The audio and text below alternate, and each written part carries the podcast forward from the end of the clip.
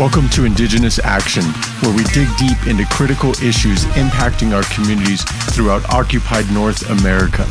This is an autonomous, anti colonial broadcast with unapologetic and claws out analysis towards total liberation. So take your seat by this fire, and may the bridges we burn together light our way.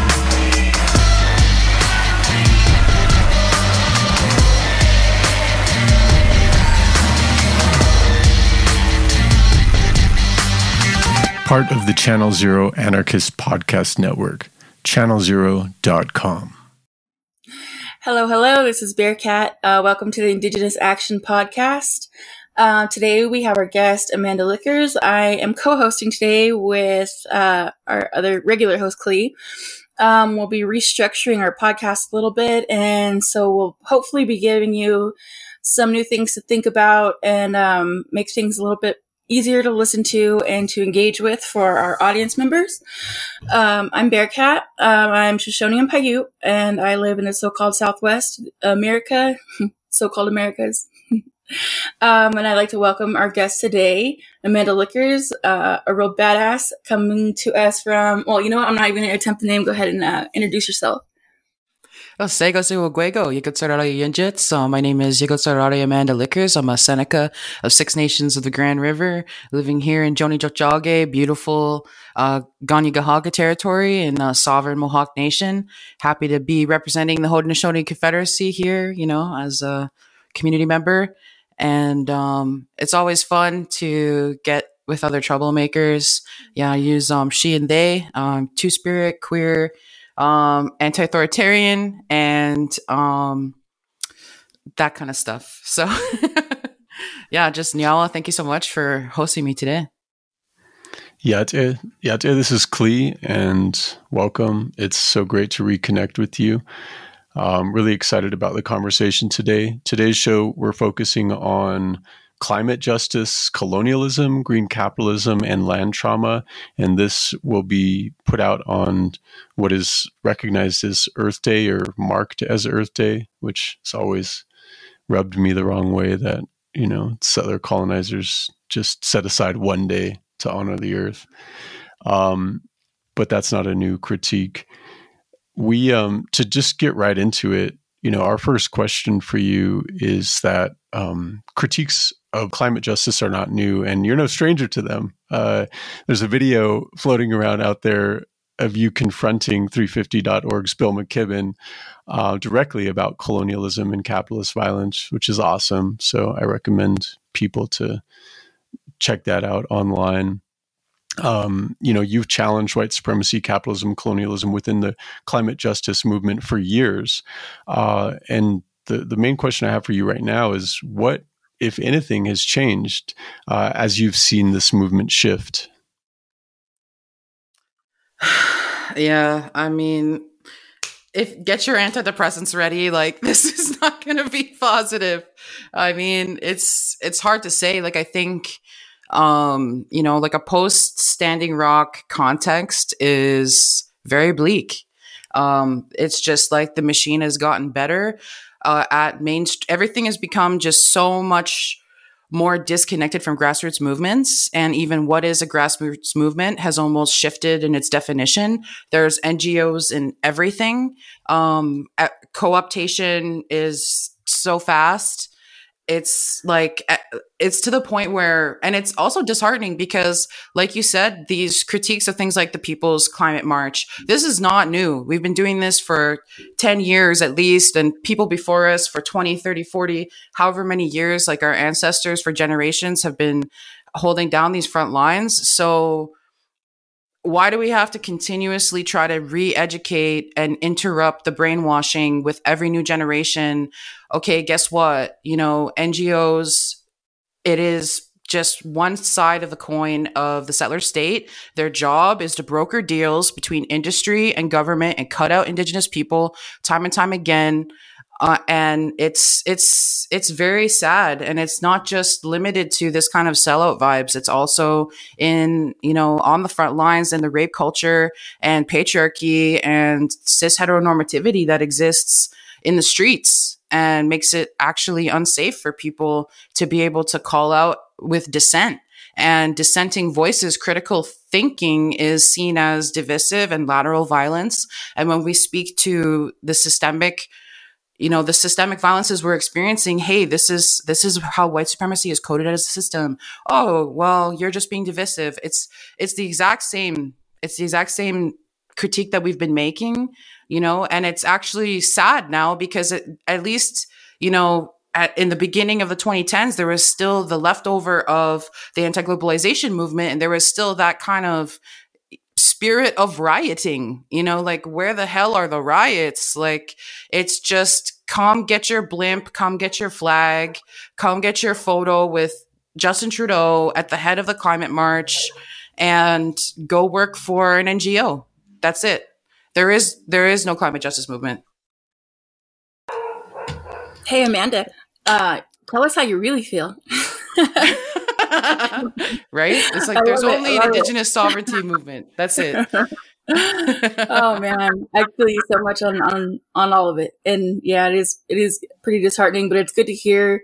I guess to um, relate to other people who are also you know in the mud with us and agree and and see all this shit too. It's like we're not just imagining it. We're not you know being you know any kind of way it's just that's what what it really is so mm-hmm. um, what are some of the implications and consequences that you see that come along with things like uh, greenwashing and green capitalism now that we're talking a little bit more about um, our, our more contemporary struggles and, and the directions that we're going and the new the newer i guess front lines that we're seeing that are you know basically just a repetition of the old but um, mm. what are some of the implications that you see I think one of the things um, that I feel like just is not hitting home when it comes to like the way that greenwashing is morphing into okay sustainable energy renewable energy like continue the settler project. Like settler colonialism is not sustainable. There is no greenwashing genocide. And so when the system is still based in exploitation of peoples and lands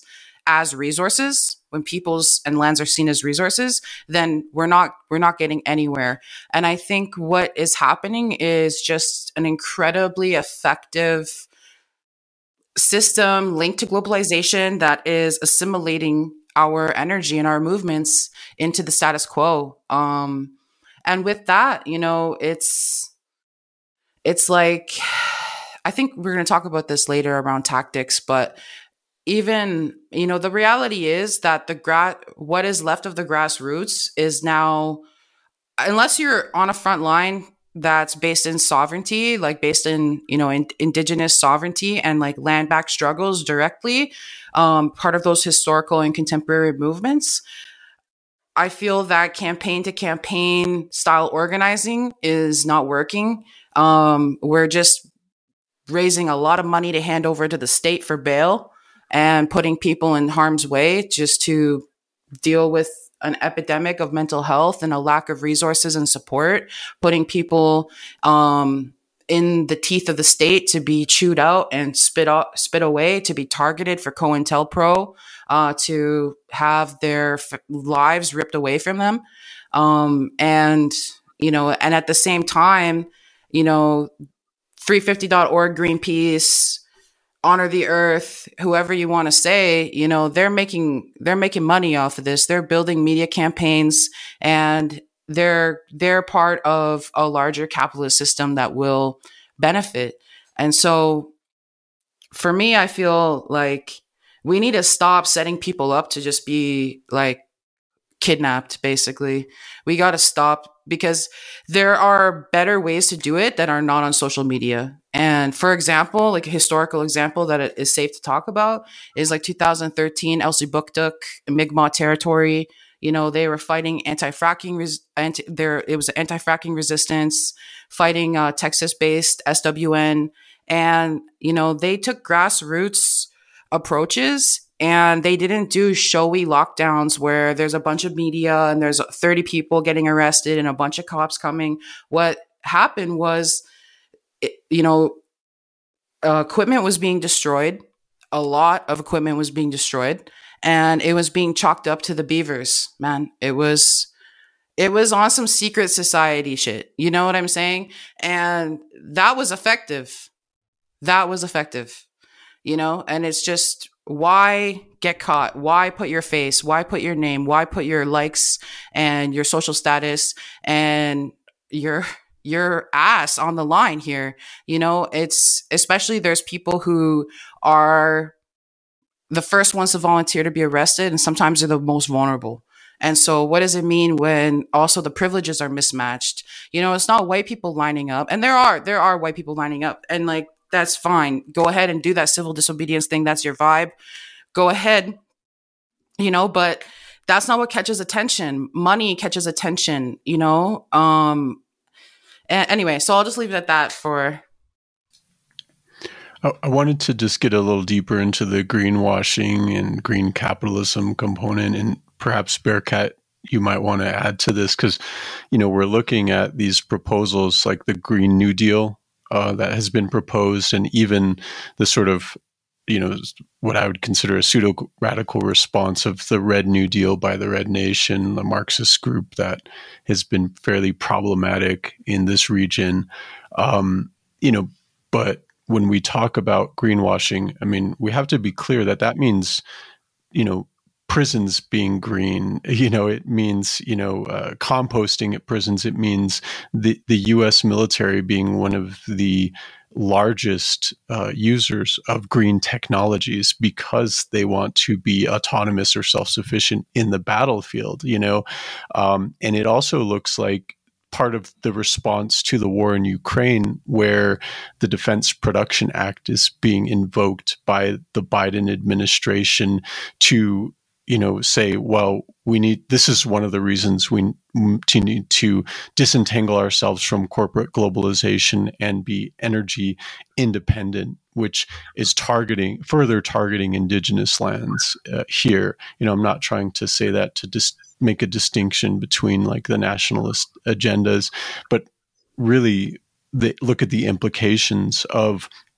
um, what this larger concept of climate justice and just transition means if we're talking about it in the context of one settler and resource colonialism and two uh, global capital industrial capitalism so you know it'd be great to hear y'all's thoughts about that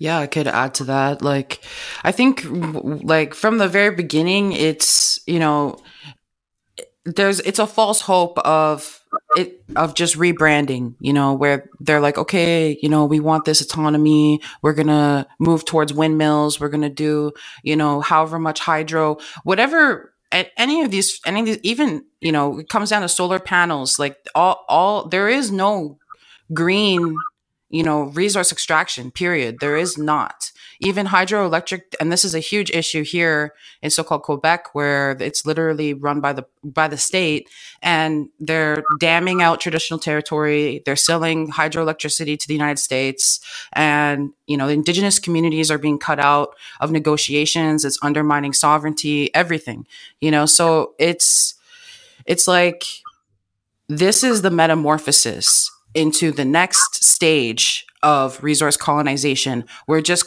it looks a little bit different. It it has a different face. It's a different it's a rebrand it's a rebranding is what it is.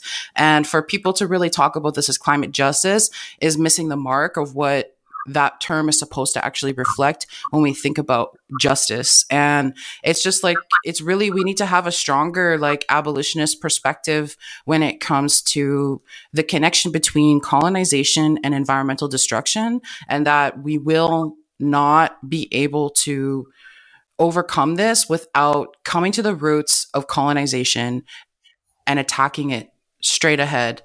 And unfortunately, I think with the type of visibility that has come like post post Standing Rock, you have people who are like uplifting like Deb what's her name? Deb Deb Haaland, was her name?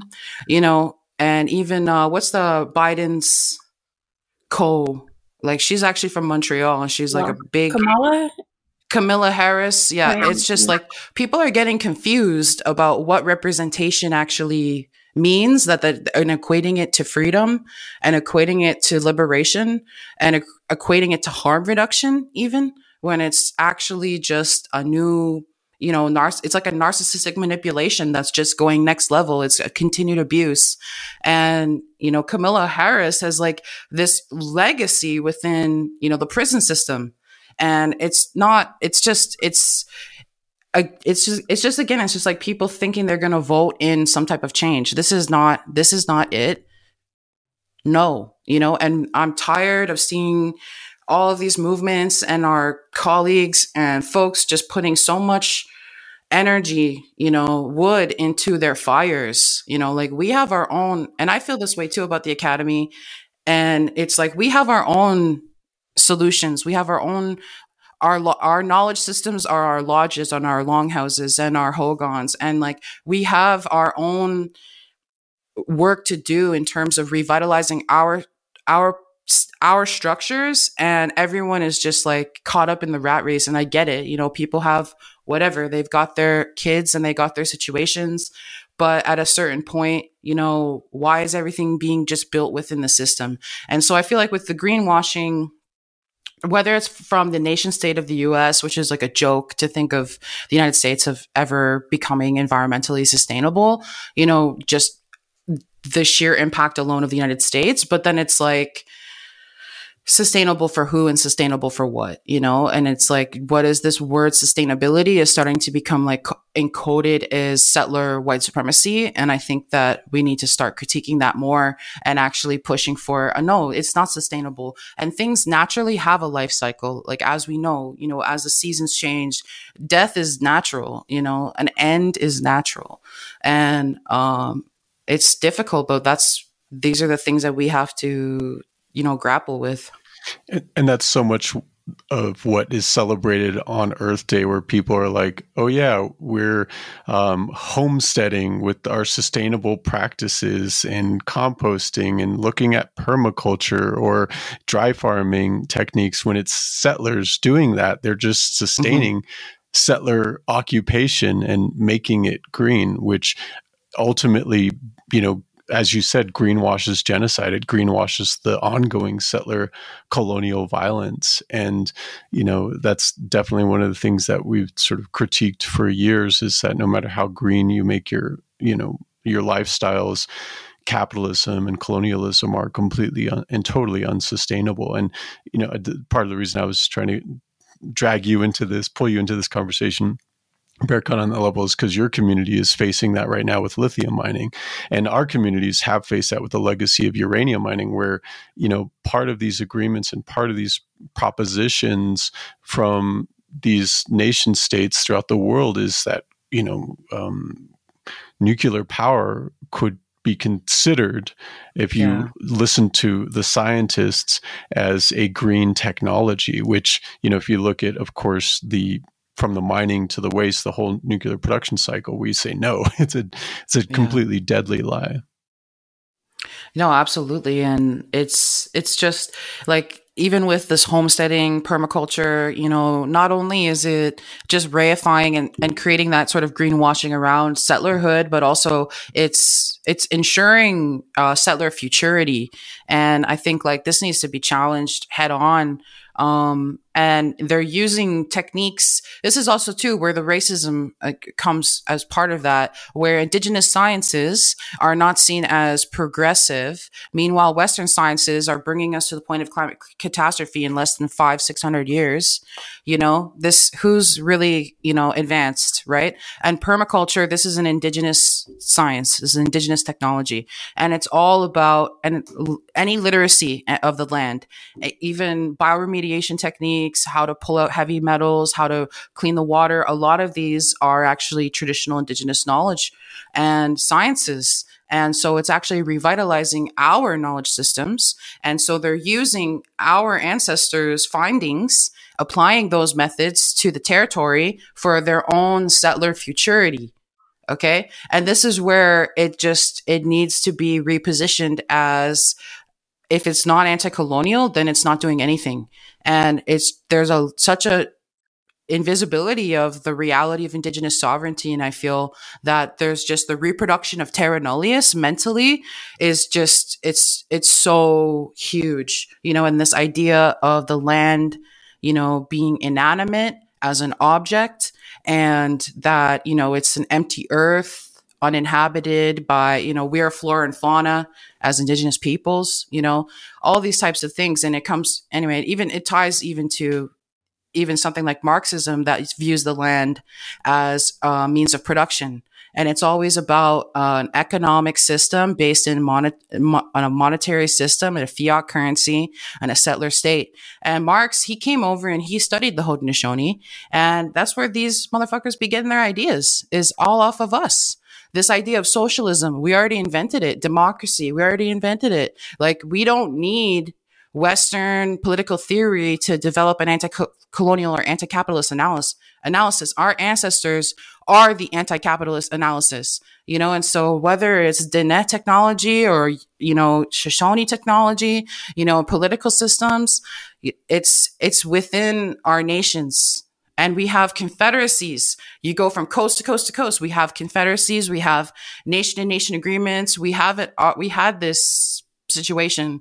Like, I mean, how do we have, we're connected by the corn, north to south.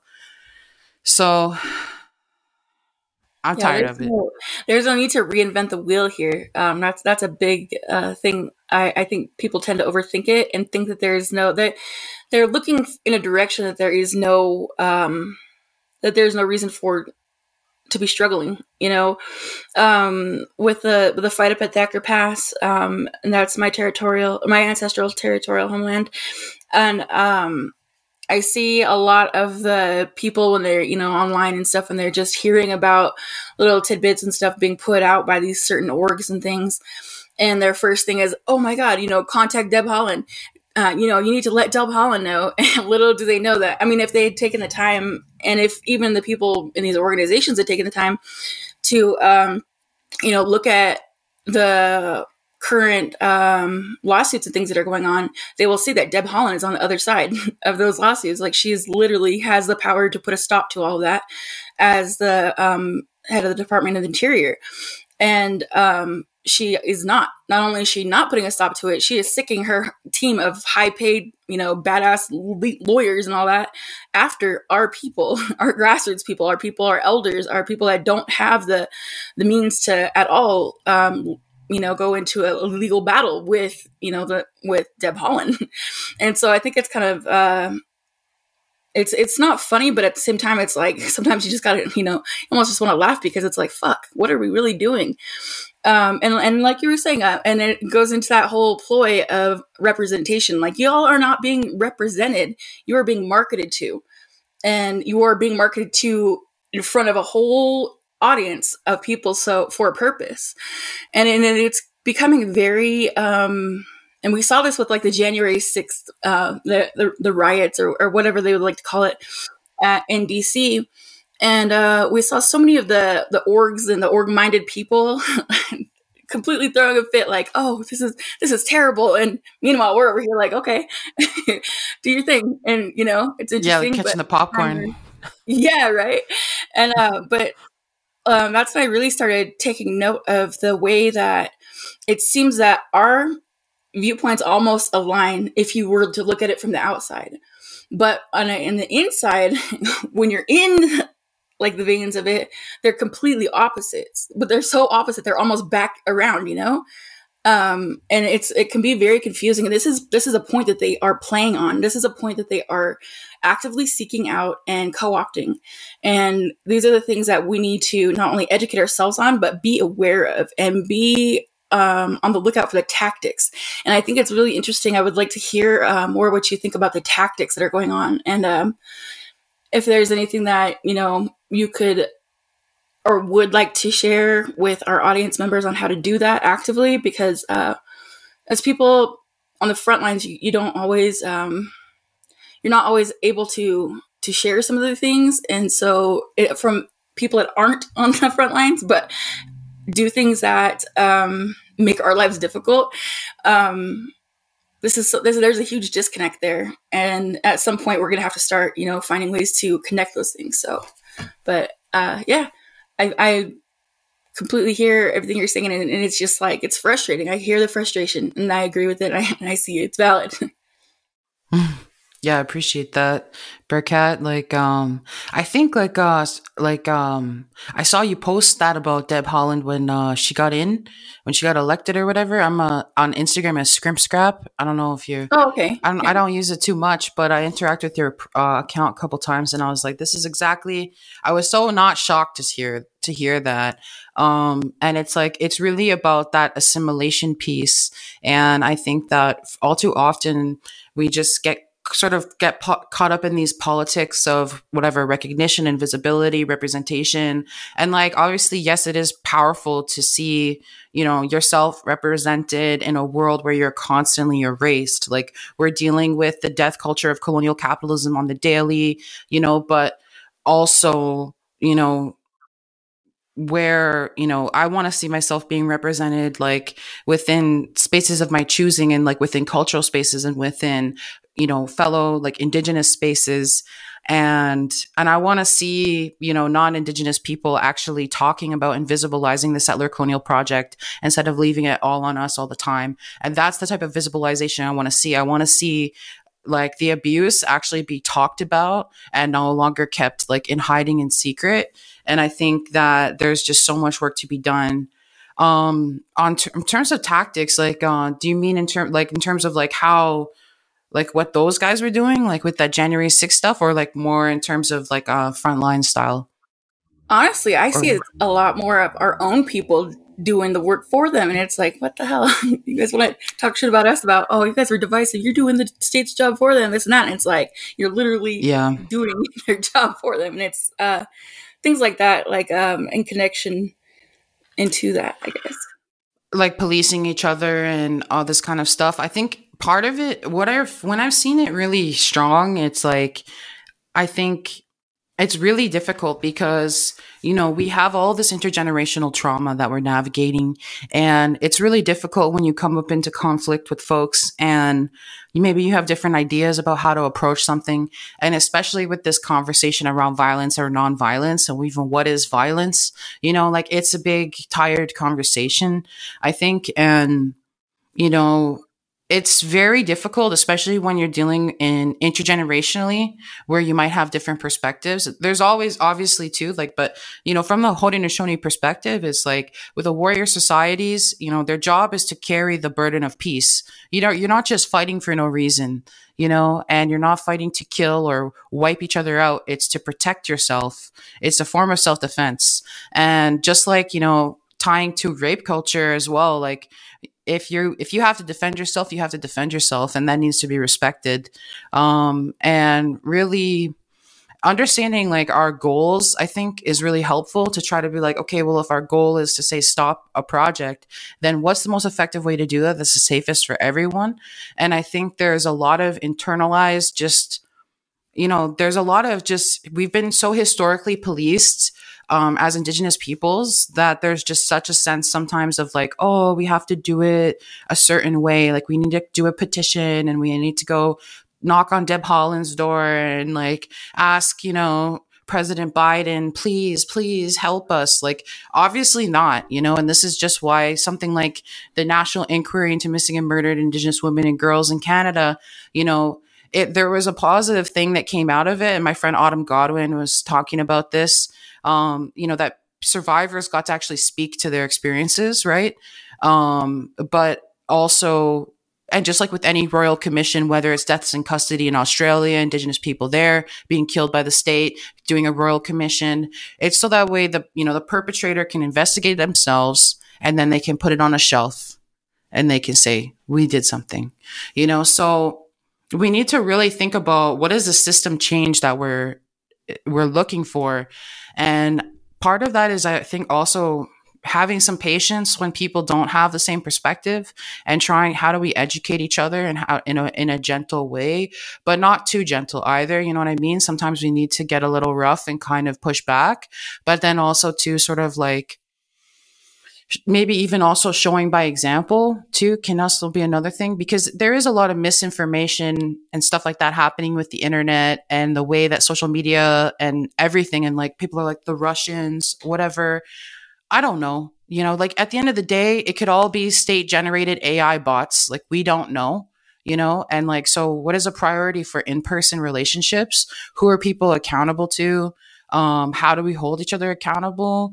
And you know also like where are we putting in that work? And so for me i'm really inspired by some of my colleagues at the buckskin babes and you know who are doing language revitalization. They're focusing on traditional farming seed saving you know uh, animal hide processing and just like really too like if when you gear it into that land-based relationship it, every, everybody comes like the community community comes to that. People are very hungry for that connection to the land and i think that's why even some people find themselves on front lines because you know it's kind of like going out on the bush and it's you have a sense of purpose and you have this kind of togetherness and i think creating those environments for us to share and learn together um that maybe aren't always based in a reaction a, a reactionary uh, perspective. Not to say that it, we have to react we have to respond we have to resist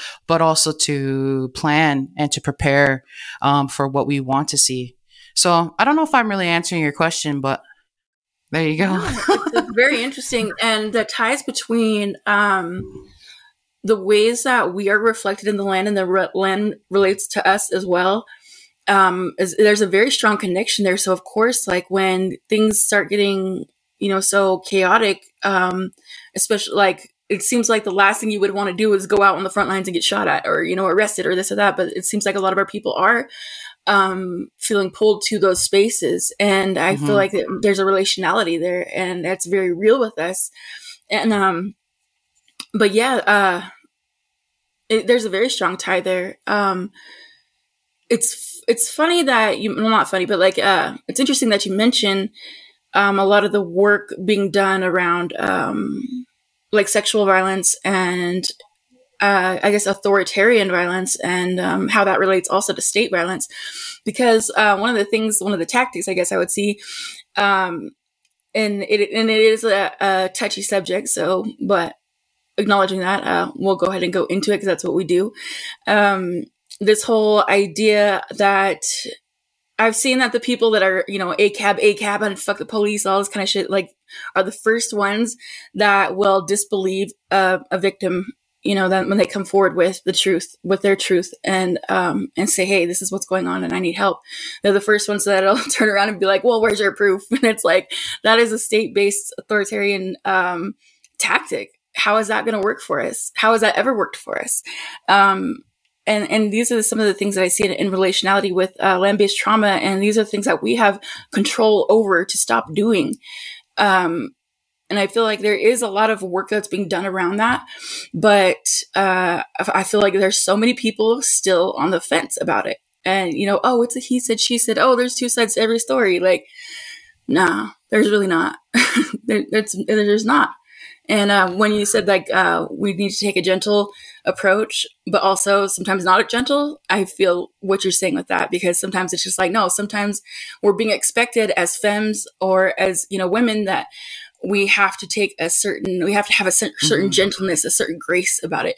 But at the same time like back in the day that was not the case. Like that was not the case at all.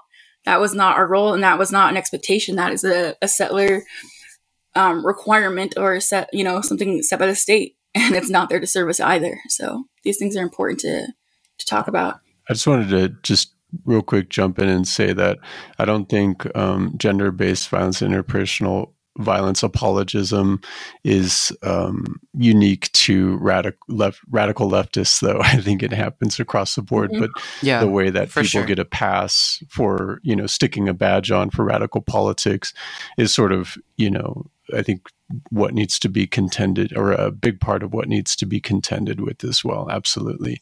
Um, and I, I wanted to like get a little bit more into and connect these points about something that you've written about, and I think you're noted for, especially formulating and articulating early on um, what has become widely more widely known and adopted in um, land-based you know critiques and around land back is this idea of land back or i mean land trauma.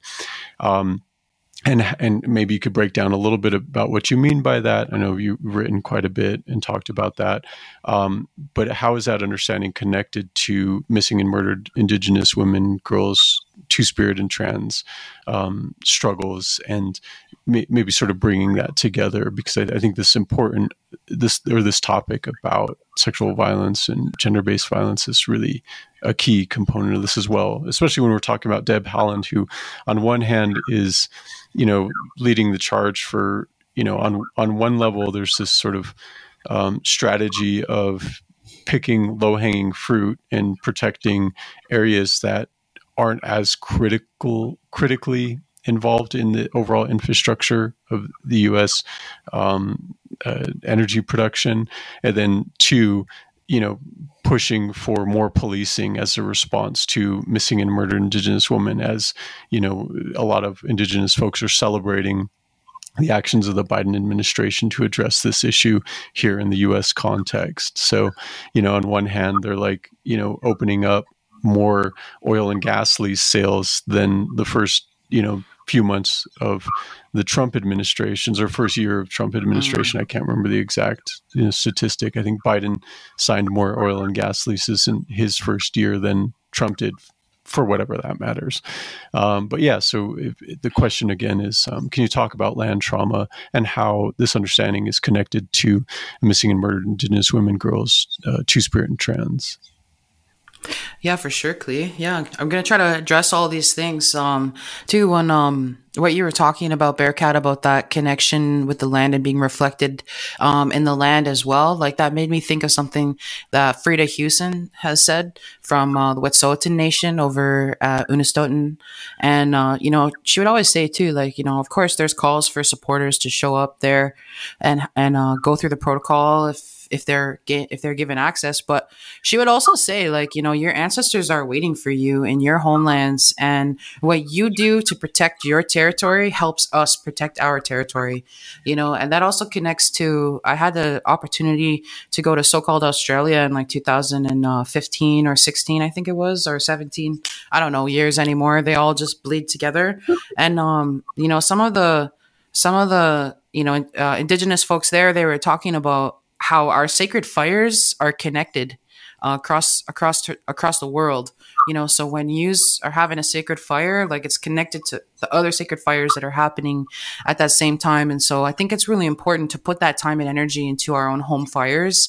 And what does that look like, and what does that mean, and what are our our ancestral territories, and what are our responsibilities um, to our traditional territories and to you know like obviously yes there's an interconnection but also you can be just as effective sometimes staying home. So I just wanted to throw that out there. Um, and on the point of like, I definitely feel you, Klee, what you're saying. Uh, leftist spaces are not the only ones, but um, it's definitely a problem, a, a hip, a, like a hypocritical type of problem, and almost maybe because there's such a heightened politicization within some of these spaces that it becomes like this political thing. They're like oh he said she said and people want to debate it or whatever kind of reaction they're having. Whereas in some of these maybe even normie spots like they might even handle it sometimes better. I don't know.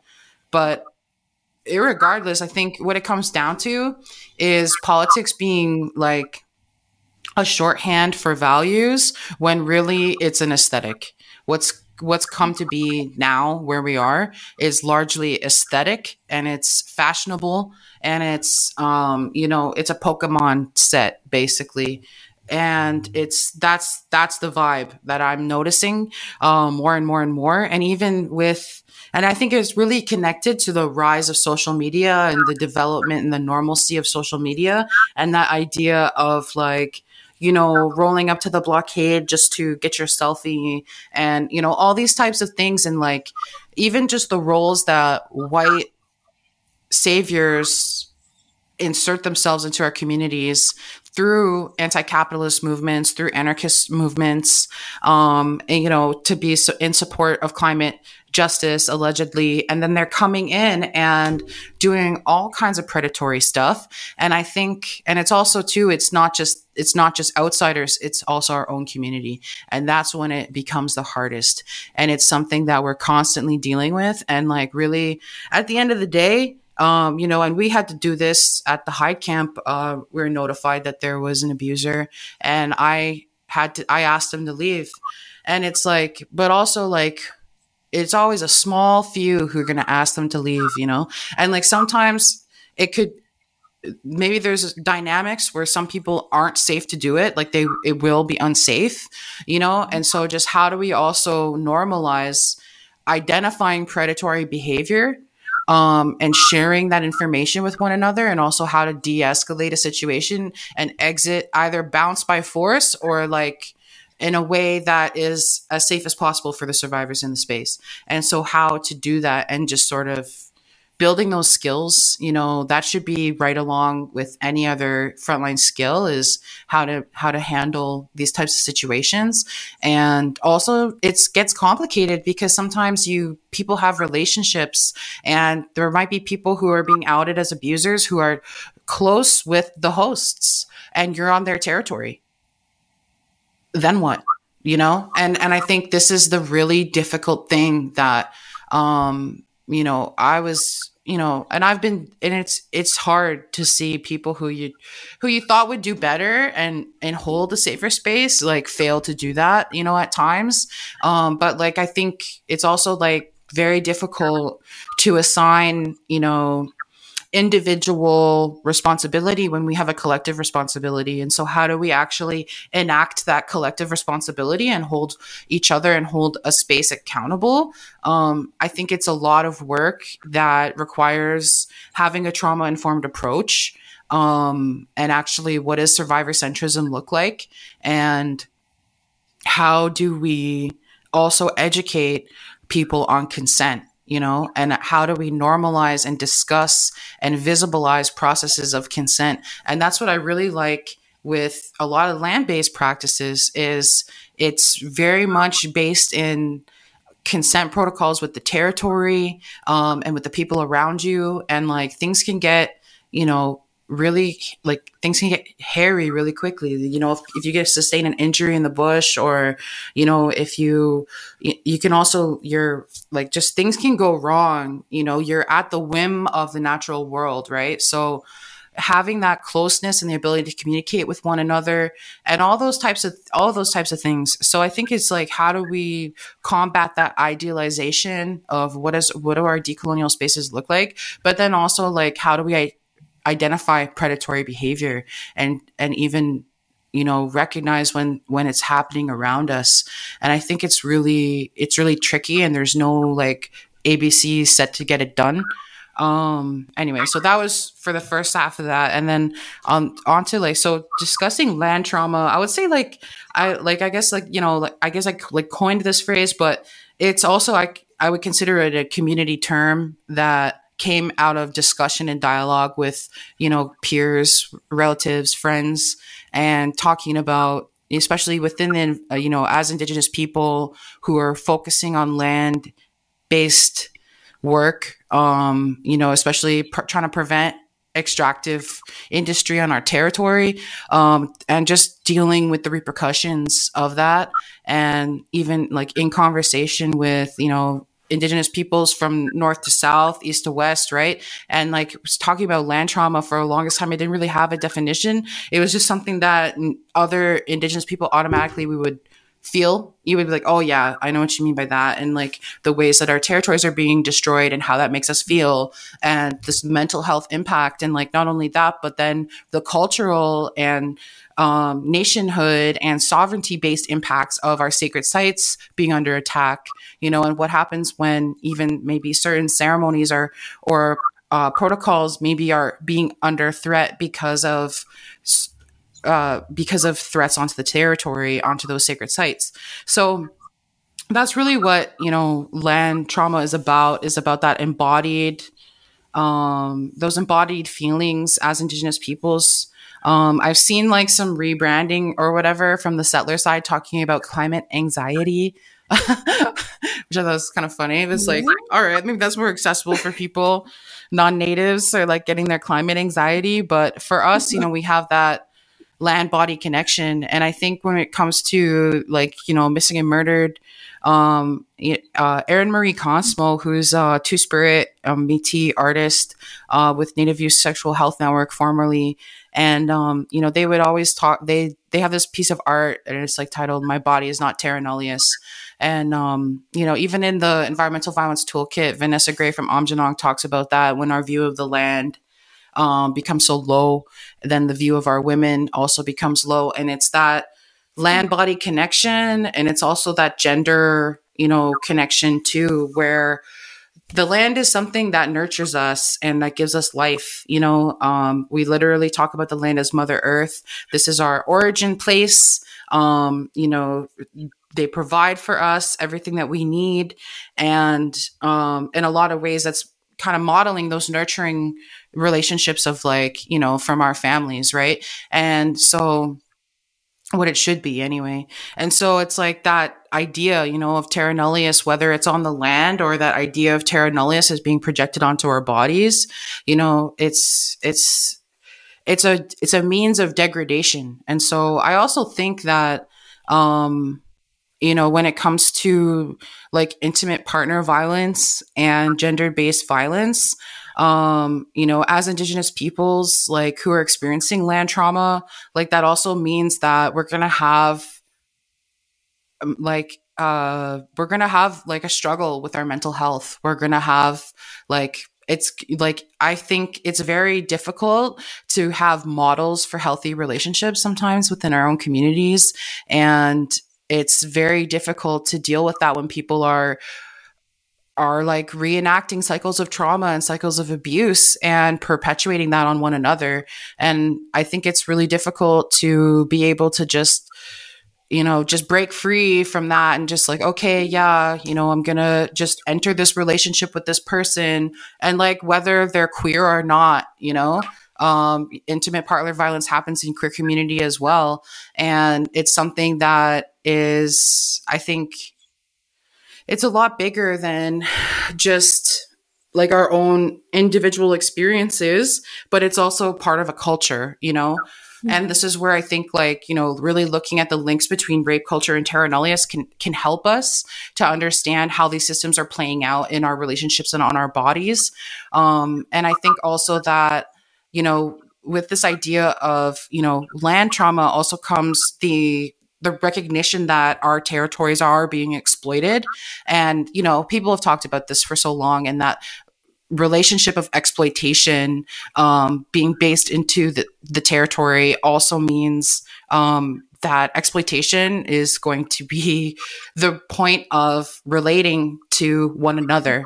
And so that's going to increase, you know, rates of gender based violence. And when it comes to policing agencies, and I was just like shocked when I heard you saying that, like, Indi- Indian country in the States is like celebrating more cops. You know, it's like for to to deal with like missing and murdered it's like first of all the cops are directly implicated. Half of them are involved in in these and like also there's like human trafficking that's happening at the same time you know which is like separate than separate from the sex worker industry you know? So it's like it, there's all these like layers and at the end of the day if people are vulnerable from our own communities and they don't feel safe to like speak up and talk about it then we're doing something wrong. So whether you agree with sex work or not it doesn't really fucking matter because sex workers need to feel safe in our own communities. Um, and also like people who are, you know, but that doesn't mean we can't also talk about the impacts of human trafficking. And when we, we all know like man camps, like I feel like, you know, this is stuff that we all know, you know, as there's increased um, activity for extraction on the territory, there's also increased, you know, gender based violence by Indigenous, faced by Indigenous women and trans folks and queer folks and two spirit folks, and also youth and children and minors, you know, and I think that just actually naming these systems of violence um, and trying to visibilize them and actually understand what is consent and normalizing consent like are really key starting points but yeah, I don't know. So I feel like I hope that kind of mm-hmm. got some, got some of those pieces going there. Yeah, I yeah. When we look, you made a really interesting point, but um, I think it would, might help if people understood that the first relationship with the state is is um is abusive as fuck. I mean, we're not asked if we want to be a part of it. We're not asked if we mm-hmm. want to join. No, they just assign us a number mm-hmm. and we're like, oh hey, what's up? I'm here for the party. Mm-hmm. Like and um so that and it's definitely reflected in every single part.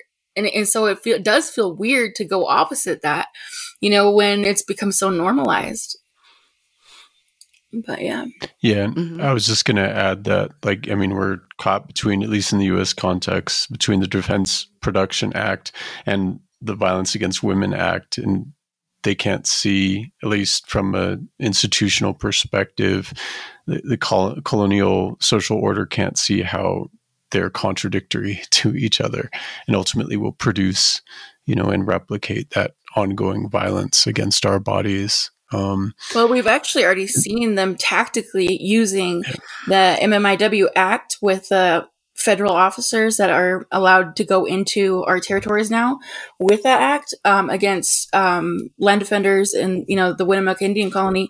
We believe that that's one of the ways that they have um, been able to come onto you know the land that they don't have jurisdiction over is that because they're actively um, investigating under that um, task force ability, I guess, exploiting that. And I, that's something I saw immediately. Like, oh, you you're gonna bring extra cops in and give them extra powers. Like, how is this gonna how how I don't know.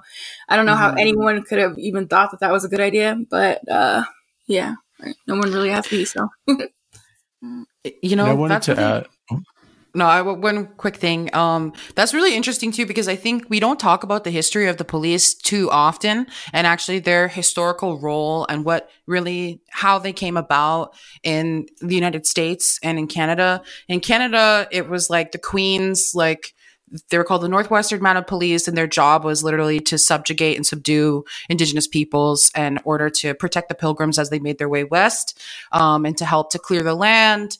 And then later, when Canada was formed to enforce residential schools and the pass system, all kinds of things like that through the Indian Act, the United States is white vigilante colonists. Okay, in the 13 colonies who actually started their own patrols, slave patrols, oh, rangers, and scalp hunters. And that was the proto police. Okay. And so the origin story for the police is white vigilantes who are slave owners and, you know, settler colonists who are looking to police their newly uh, acquired, you know, stolen lands, and they're targeting literally, you know, and that's where the practice of scalping put a bounty on our heads, and it was it provided a financial incentive to criminal to to create this culture of you know violence against indigenous peoples but also black folks as well were being targeted. So if you were a black person or a native person at this time and you were seen somewhere you were not supposed to be you could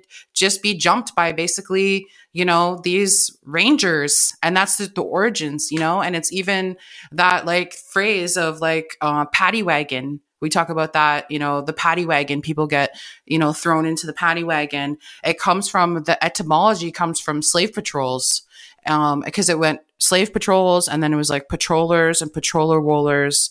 And then it became eventually paddy rollers. And then that's where the term phrase paddy wagon came from. So between the antebellum South and the 13 colonies, you know, like those developments, it was rangers, and literally scalp hunters. So that was the proto police. And like, so no wonder when we think about those colonial or- origins as white vigilante violence, settler nationalist violence, um, it, it's just like it makes sense where they are today. And so again, and it, of course, you know, the United States is never going to bring into an act, a bill. They're not going to pass legislation that's ever going to system, systemically um, bring justice to Indigenous peoples or Indigenous women. You know, and also a quick note to what I said before of like, um, you know, it doesn't matter if you agree with sex work or not, but also like I think that it's also none of people's business and that there's no ethical work under capitalism and that if people have the agency and they're and they're and they're in a you know like that's their damn choice you know and we shouldn't be stigmatizing people. And i'm i'm really sad to see how much stigma um, is being passed around you know too and i might be in a minority on this but even with the red road too like i think like sobriety is extremely important but at the end of the day you know if people are surviving and they're still with us then that's what matters the most and even for sober folks who fall off the wagon like the amount of stigma they face you know, to then have to, you know, and also like just also too like certain lifestyles it's a coping mes- mechanism at times. And like yes like ceremony can offer that but you might not always be in those spaces and the type of trauma people are dealing with. So anyway all around saying like stigma is, is fucking deadly but not in a good way you know? And yeah i would like to see that that attitude shift as well you know especially in our more like radical indigenous spaces to you know allow people as long as they're not harming one another is like you know if your if your sobriety or lack of sobriety isn't hurting me that's like a different story you know? Um like it's you have every right to say if someone's harming you you know to to to to create your own boundaries around that and to to limit that exposure but just on the day to day you know that stigma i'm not here for it so yeah. Absolutely Absolutely, and we suffer from that those attacks on who we are uh, through dehumanization, which you know, of course, when um, people are dehumanized, their exploitation is expected, um, and I think like you sort of identifying um, how policing works because I mean, the, you know, if we look at Standing Rock as you keep referencing, or any other front lines of the struggles in resistance to ongoing resource colonialism, the police are the front line to defend capital, to defend the colonial system. So, you know, I mean, even the movement to defund the police, it's like, a, what are we talking about? An economic struggle, or are we talking about something deeper? Um, so, uh, you know, I wanted to shift the conversation as we um, try to wrap things up towards um, you know the inevitable question of like where do we go from here? And i think we've asked that a little bit but you know we're, we're stuck between this um, green new deal which basically is reinforcing exactly what you're you know you're you're addressing part of its cores is that there will always be a legislated enforceable uh, component that is tied to the violence of the state which is usually represented through the police and driven by capitalist interest. So it's it's deeply embedded in the um, colonial project settler colonial and resource colonial projects. And then you know on, on the flip side of that as part of a a response has been you know the Red New Deal from the Red Nation, which a lot of leftists are embracing because it uses a lot of great buzzwords, but it's a largely plagiarized document. It's not original, and even the Red Nation acknowledges that in their text.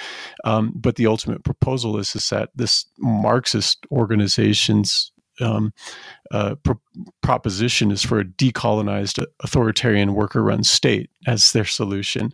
Um, and then on, on, another side of this, we also have um, eco fascists, um, you know, who are um, blaming migrants, you know, or overpopulation, and looking at a range of other, you know, responses. And ecofascism isn't just a unique expression from the right; it's also, you know, embedded in mm-hmm. like anarchist or left, you know, radical leftist spaces as well. Um, so you you you brought up the issue of like climate anxiety um, and you know it's it's it's interesting because you know and we've we've written a bit uh, uh, of this um, or about this with indigenous action. Um, but you know even even the sort of talking point um, that people are using a lot is is that indigenous people protect 80% of the world's biosphere.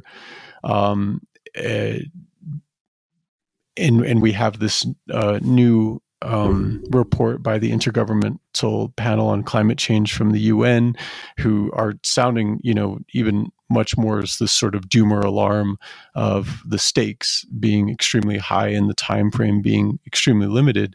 But then when we see, like, you know, the, the responses, the reactions, um, these are some of the places that we're stuck between. So the question again is, where do we go from here? What what strategies and tactics should we be focusing on um, from your perspective? You've brought up you know, sovereignty, and you brought up some of these other things. I'm curious as to what your response is. Yeah, wow. That's a lot. Um, I think like also this red nation needs to pick up a dictionary and look up the word decolonized.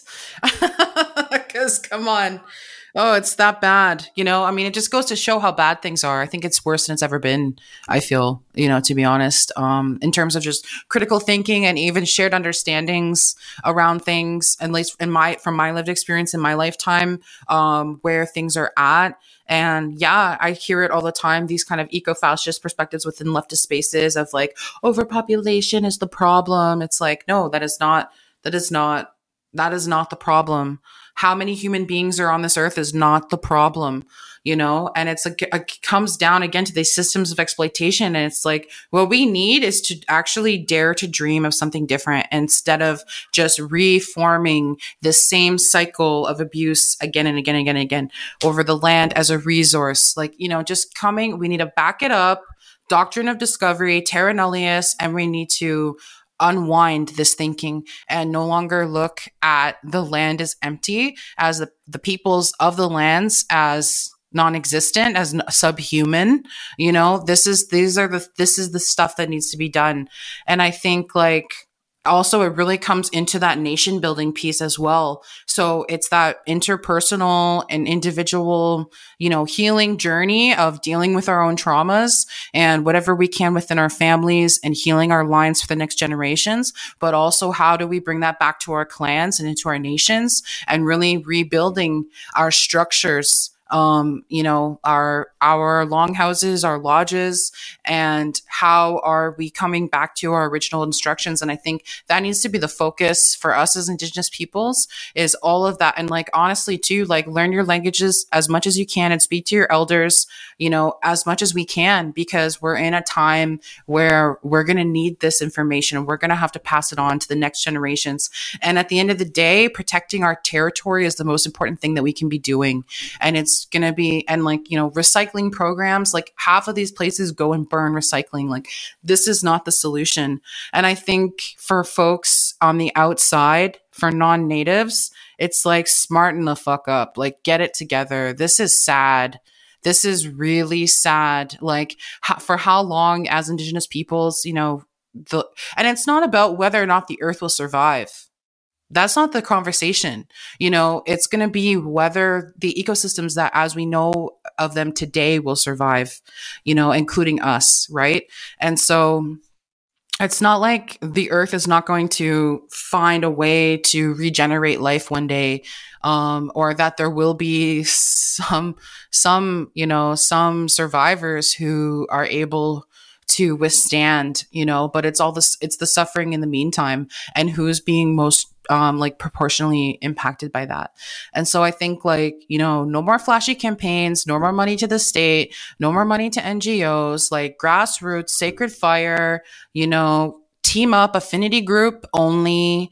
Um, don't publicize what you're doing. No more talk, only action, you know, like call on the Beaver Nation if you must. You know what I'm saying? Like, and LC did it and they did it. They were successful and they were successful. They pushed SWIN out. And that's something to say, you know, because at the end of the day, they have so much, you know, and there's a lot of, you know, counterintelligence, you know, Gord Hill, he publishes so much stuff around counter, co- uh, counterintelligence tactics and ways to prevent, you know, drone surveillance and all of these types of things. So we need to be taking it a little more seriously. Um, and not so like, like set the egos to the side, you know, it's not about who you're snagging on the front lines. Okay. It's not about any of that shit. We need to seriously get it together. And also too, I think like this is also not to say like, um, you know, there's, uh, oh, this one, um, I heard this one person say before, like, um, uh, his name, he's, uh, from the Mohawk Nation. He's like a, uh, like a, I guess you could call like a he's he's he's very knowledgeable older generation like um I guess you could say an elder too, you know, but he's very, very super knowledgeable. And he was like, you know, prayers, if you're hungry, do you pray? No, like you go out and you feed your family. You know what I mean? And I think like that I really value that perspective. And I think like, but at the same time, we do need to also engage our ceremonies. And like, maybe this is something where we need to ask, I don't know, the star lodges for help or, you know, that maybe there are, you know, our whatever you want to call it like our you know our indigenous like power you know that's like beyond these like sort of settler views of like time and all this stuff you know like we can tap into um and and get some assistance, you know, but at the same time, and at, and at the same time, it's like and for me. It's not or, or, or, it's and, and, and. We need to all of these things at the same time, you know, so work on our trauma, fucking identify predatory behavior, uplift our, our sovereignty, our nation building, um, learn our territories, do what we can to be within the cycle of the natural world, um, you know, and stop putting shit on social media,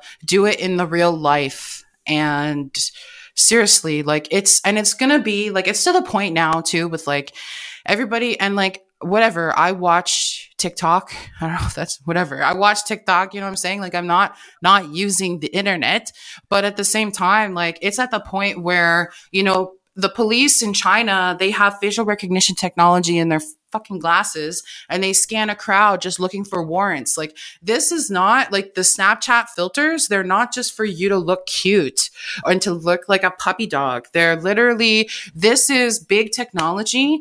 They are collecting so much data and they are practicing the you know they're they're fine tuning these technologies on the general population. And you're uploading your face and it's facial recognition technology. That software it's it's interlinked you know and just like with the G20 summits like whenever they put in a bunch of new infrastructure within the city to monitor what's happening they don't take it out at the end. It's still there so you're walking around and your your face you're being monitored you know, we are being monitored, whether it's actively by whatever piglets are being paid to listen to our podcast right now. Hello, FBI. Hello, RCMP. Hello, CSIS. How are you guys doing? Pay some bills. But anyway, you know, but, or it's indirectly and soon it's going to be done by artificial intelligence. It's going to be algorithms. And it's already happening on Instagram. People talk about being shadow banned. You know, so all this type of stuff, like we need to seriously come correct with some critical thinking and that this is, it's not safe. We really are not safe. And we need to also like adapt as such. I think that with the way that advocacy and even post, I don't know more, it was like, you know, we need to be visible and we need to share our voices, which is true.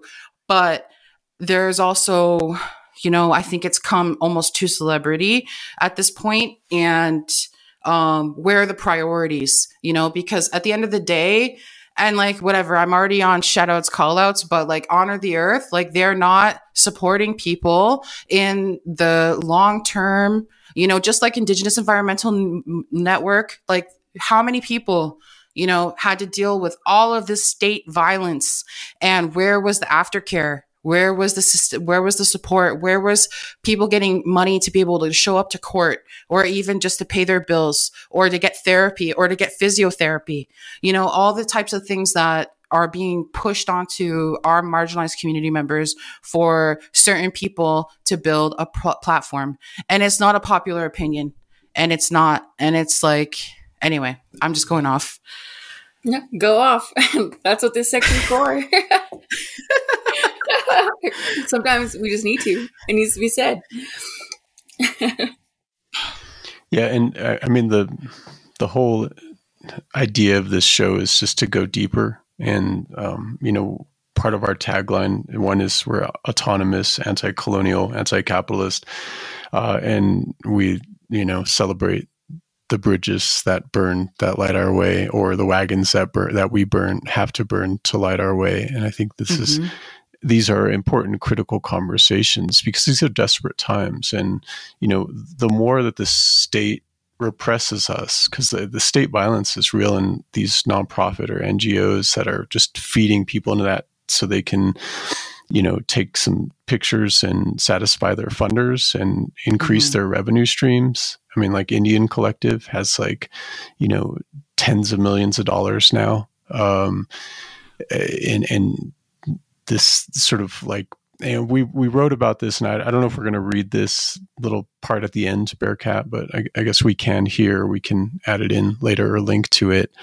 Um, but we talk about it being the colonizer's burden with this idea of um, you know the indigenous people protect 80% of the world's biosphere um, because you know the um, you know the I, the twisted logic of uh, settler colonialism and climate activism is to reduce our ways and beings to you know and and complex ongoing struggles to campaign talking points mm-hmm. that only prove that we deserve a seat at the table um, and and what we wrote is that it's changed through arithmetic by way of better self marketing, branding, and advertising. Um, when through ceremony and a myriad of tactically dynamic direct actions, we protect all of existence, not just percentages. Um, and this is part of the problem with these talking points. You know, our power isn't found at the colonizer's table; it's found and rekindled um, in its well-fed flames. Um, another thing that we wrote about was um, you know the forefront and i think you touched on this quite a bit is um, the forefront of indigenous climate justice groups uh, that proselytize the narrative of their own victimhood um, in terms of that increase funding streams to their nonprofit corporations to play their pay their bloated salaries in climate action protest um, cations, uh, protestations, I guess, um, aka PR stunts with the legal team and retainer, you know, all all while mm. they compete for the spotlight and rally with celebrities to build organizational recognition and homogeneity of popular purpose, not to mention a standardization of the role um, or the rote tactical and strategic stagnation, which you know mm-hmm. we're talking about marching in circles. We had these same conversations and critiques, you know, during the climate justice marches that they had in uh, New York City, where they had Leonardo DiCaprio, right, like you know, leading the march, and indigenous people, you know, vying for that space at the front. It's just this indigenous struggle. This is our land, and now indigenous um, you know, some of these nonprofit indigenous groups are celebrating that the um, IPCC report, uh, recent report, um, acknowledges colonialism and, and, references colonialism but it also i mean most more there are whole sections on tourism you know? It talks about tourism more than colonialism. You know there's nothing that it's um, uh, committed to addressing on a systemic level when it's ultimately reinforcing itself and um, its machinations that are um, established on the destruction of mother earth and its people.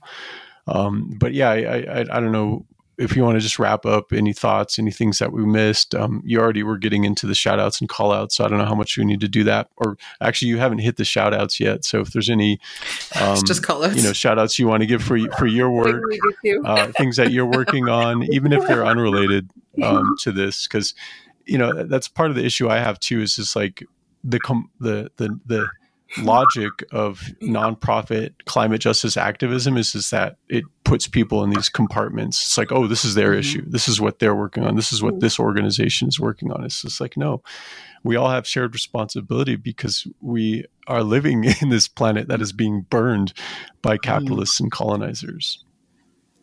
Yeah, wow, so many so many like wrapping up thoughts, but um I don't know, I just want to add to like, you know, the internet that was a military invent like this was developed through the through the military and its applications are military, okay? And even when we look at, you know, there was on TikTok recently they were like, oh, what to do when like a robot dog polices the US Mexico border. You know, like this is, it's not a joke. Like, and it's coming so fast. And we think that regular, regular cops suck. Like, imagine when they're robots.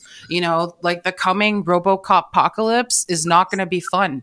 And it's like yeah it's coming quickly um so i really just like we need to get that together a little bit. I just wanted to add that because this is something I've just been really on. Um, and just the view of like Western technology as superior when it clearly isn't.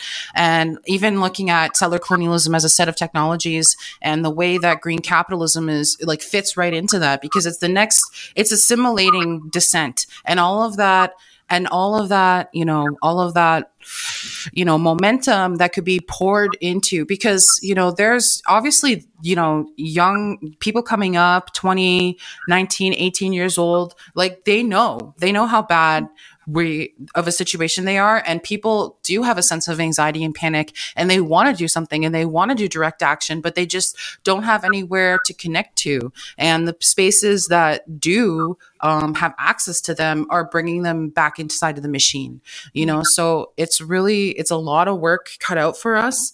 Um, and also too just on land trauma like i think it's really important to recognize that this is something that we're all dealing with as indigenous peoples. And it's also so culturally specific you know depending on your sacred sites and also your lived experiences and where you've grown up.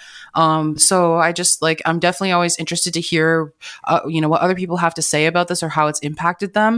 Because um, it can sometimes be hard always speaking into the negative of like articulating the violence. Um, and it's really interesting to sort of of see and that's where i'm kind of starting to think now is like where does that sort of land healing um, come? And you know like and i see it especially in you know some of my peers who are doing a lot of like food sovereignty work around seed saving planting harvesting and there's a lot there that's super generative. Um, yeah and even too like learning you know and practicing remediation techniques and pulling out these like heavy metals from our territories like how are we going to once we reach our futurity you know our anti-colonial decolonial you know sovereign future you know how are we going to heal the land you know that we you know that where's the reciprocity back to the territory so yeah i guess for um shout outs i guess um yeah, Buckskin Babes, Urban Moose Hide Tanning Collective. We don't have any social media yet. Uh, one day we will, I guess. We'll just send it to you guys. You can reshare us. Um, I have been working on um, what I like to call a life affirming art practice. Um, I have an Instagram handle. It's called Scrimp Scrap with uh, S- SKs. Um, yeah, I don't know. I've been just trying to lay low and make it through but it's really it's really nice to speak with folks and just to feel connected um, and just to address all of these things like it's there's a lot of there's a lot of baggage i think um, that we're all dealing with within the climate justice movement and even within you know our own sovereignty movements and all those sort of like internal politics of abusers and sellouts and you know the impacts of NGOization because it definitely does you know it kick it kicks it kicks a girl when she's down to see you know to see everybody just kind of it's it's really hard to you know try to div- divest from a system that everyone's participating in you know? So it's mm. really important to build those networks of mutual aid and to reach out to each other. So i just want to say you know nyawa to bearcat and Klee for inviting me out and uh, you know, fuck Earth Day, man. Every day is Earth Day. Um, you know, I don't know. People used to just turn their lights off for an hour. It's not going to do nothing. Like we need to, we need yeah. a little something more than I, that. There's, there's, there's, a there's a nice um, assertion that some of the folks that I'm, I know um, put out there every Earth Day. They're they're like uh, Earth Night is greater than Earth Day. nice. Along those yeah. lines, I'd like to say, if anything, let's let's co-opt that shit, make it Beaver Day, Beaver Night. Yes, Beaver Day. yeah, well, thank you so much for coming on, and I was very excited to get a chance to talk to you. And um, you know, you're just very inspiring your work, and uh, thank you for all the the effort and the work that you put in it's not it does not go unnoticed even though sometimes it feels like it even though sometimes everything you say makes everyone mad. I like it. Yeah Yo. and I, I, I appreciate like you know and i i, I want to emphasize this because i think there's a lot of young people especially and i think that's you know you're talking about folks who are they want to do shit. They're they have that panic, that anxiety, and they want to rush to the front lines. And who is it managed by? These nonprofit mm-hmm. capitalists who are, you know, securing their streams to funders, um, or you know, groups, you know, Marxist groups who are trying to be the vanguard and you know pull people in into their like um, agendas, their platforms. Um, when you know, we even with IEN, as you mentioned, like you know, this is I guess a bit of my call out thing too. Is um, like they've issued a report last year where I think they said that um, uh, indigenous resistance to 20 fossil fuel projects has stopped or delayed carbon emissions equivalent to approximately 25% of US and Canada's overall emissions.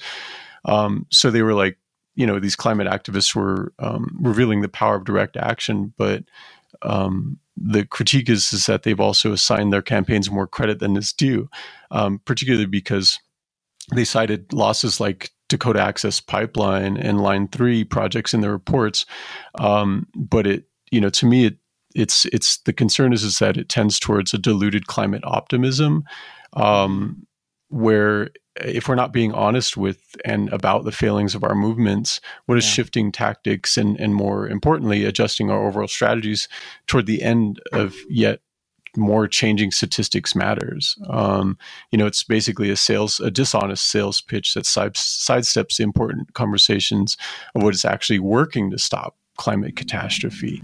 Um, and you know, I think that basically, I mean, I'm just not convinced that making this about a numbers game to celebrate the disrupting of 25% of an industry when we've lost over 98% of the battles in a war with such high stakes, um, mm. particularly when these activist campaigns have spent hundreds of millions of dollars with thousands of our relatives being jailed and dragged through the racist court systems. Mm-hmm. Um, you know, and, and, it's so it's it's hard not to be pessimistic. Um, but I think again, like the point I want to get at is just like what you're saying, and I think what you also represent in this, you know, discussion, this critique, is is that you know um, it's not a persistent job or role; it's our, our responsibility, and especially when we center our lives, or at least we we uh, part part of our lives is in orbit to or proximity to ceremony, and we try to bring that back and connect that more um, around these sacred fires and so forth, or whatever teachings people have. You know, we we we find that assurance and understanding, and it. Um, you know, as as it's been articulated through teachers that I've had, and um, uh, I don't want to just take up too much time talking about this because again, we'll link to just the thing that we wrote about this and published. Um, but you know, everybody says climate change is the greatest threat to humanity. Well, it's a consequence of the war against Mother Earth. And if we don't understand things in those terms and look at the spiritual tools that we have to address these wars, because they've happened before, you know, worlds have ended before, but it's a, it's a, it's a cycle. And when you talk about future, futurity, you know, we, before we started recording in this podcast, we talked about, you know, the difference between settler futurity and indigenous futurity and the cyclical understandings of how we're connected. I think that that's part of it. Um, and that's where we, we break uh, from this idea of being the colonizer's burden. Um, because I mean, for me, and I think, you know, we hopefully would all agree here. I think that's why we're you know here sharing this space is that we don't want an ecologically friendly settler colonial state we seek to abolish its very existence. Exactly. Like you can put windmills on the cities all you want, but settler colonialism is not sustainable and nor nor should it be, you know, nor can it be.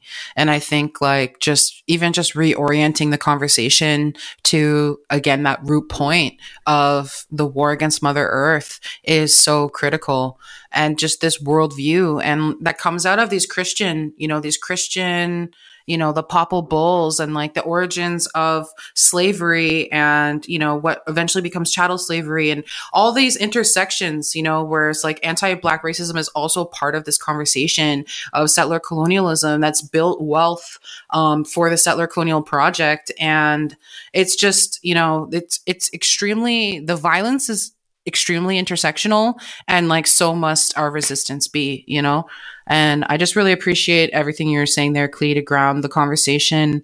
And yeah, I don't know. I'm very, in- I, I feel, I feel good. I feel like excited and like some kind of embers inside of me, you know, um, because we have a lot of collective power and it just goes to show that w- what we're doing. And like also too like let's be real a lot of that biodiversity is like even in the amazon. You know you've got uncontacted nations that are striking down like mormons you know by the by the river like every day. And you know so it's like it's so decentralized what a lot of our work is. And as you know indigenous people all over the world you know who are protecting our traditional territories like it's extremely decentralized and it's based in that responsibility you know for it's that inherent responsibility like we have as members of a family to protect our future and protect the natural world which gives us everything you know our identity our language our laws our our survivance our thrivance. So yeah. Yeah thank you. Bearcat did you want to i didn't i don't think you threw a shout out or call out out there anything in closing as well? Uh, yeah sure i got i got a little something.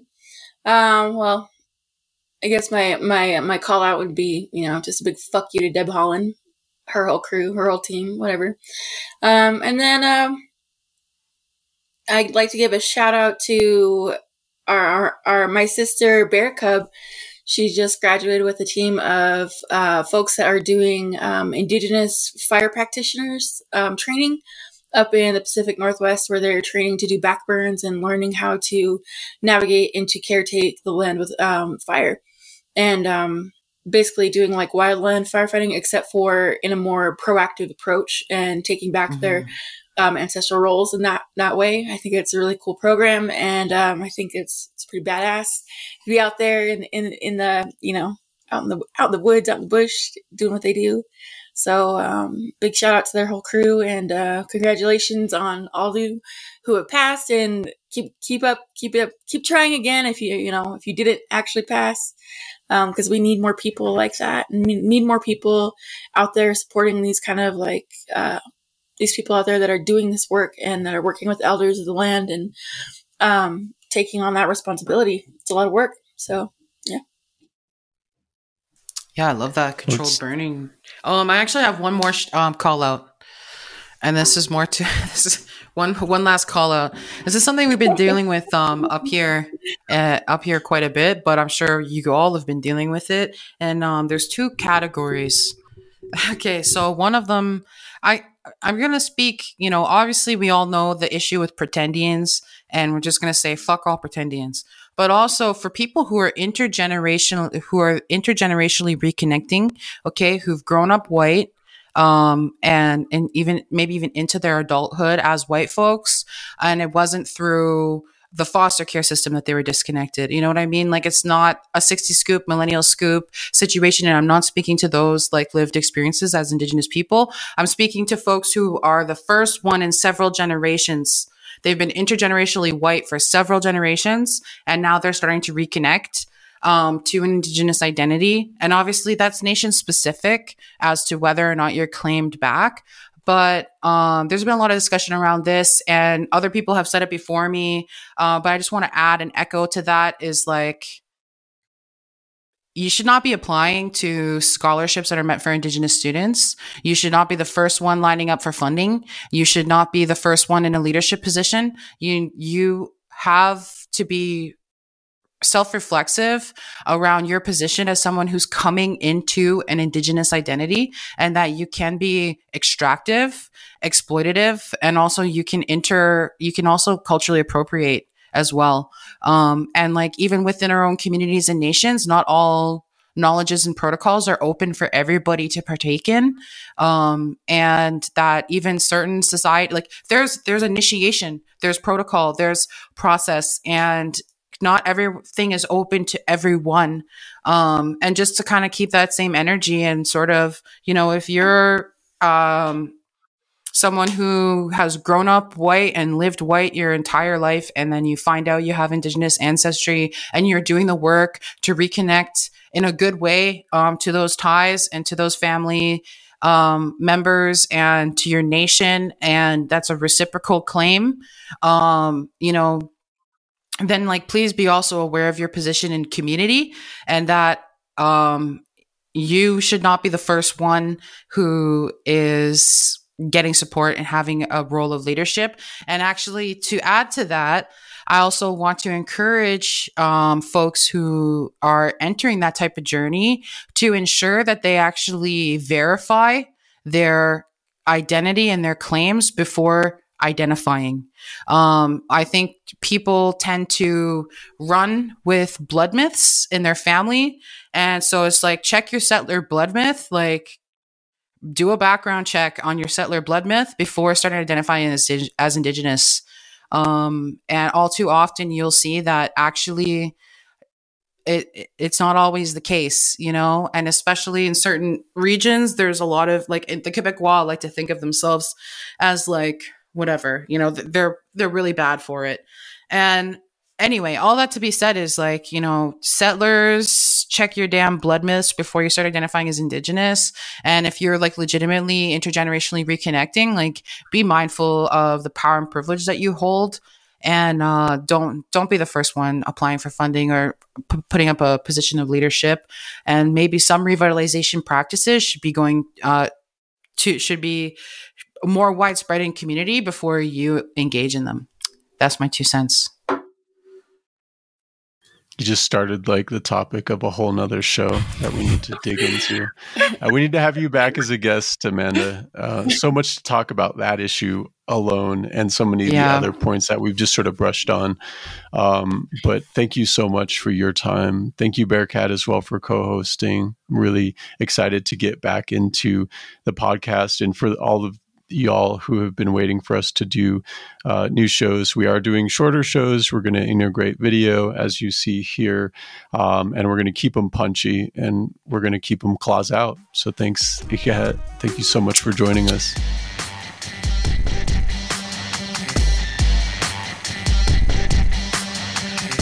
Can find this broadcast on any of the usual podcast platforms or at indigenousaction.org backslash podcast. Email us pics of burning cop cars, burning churches, burning forts, or any questions or topics you'd like to hear us go claws out on at iainfo at protonmail.com.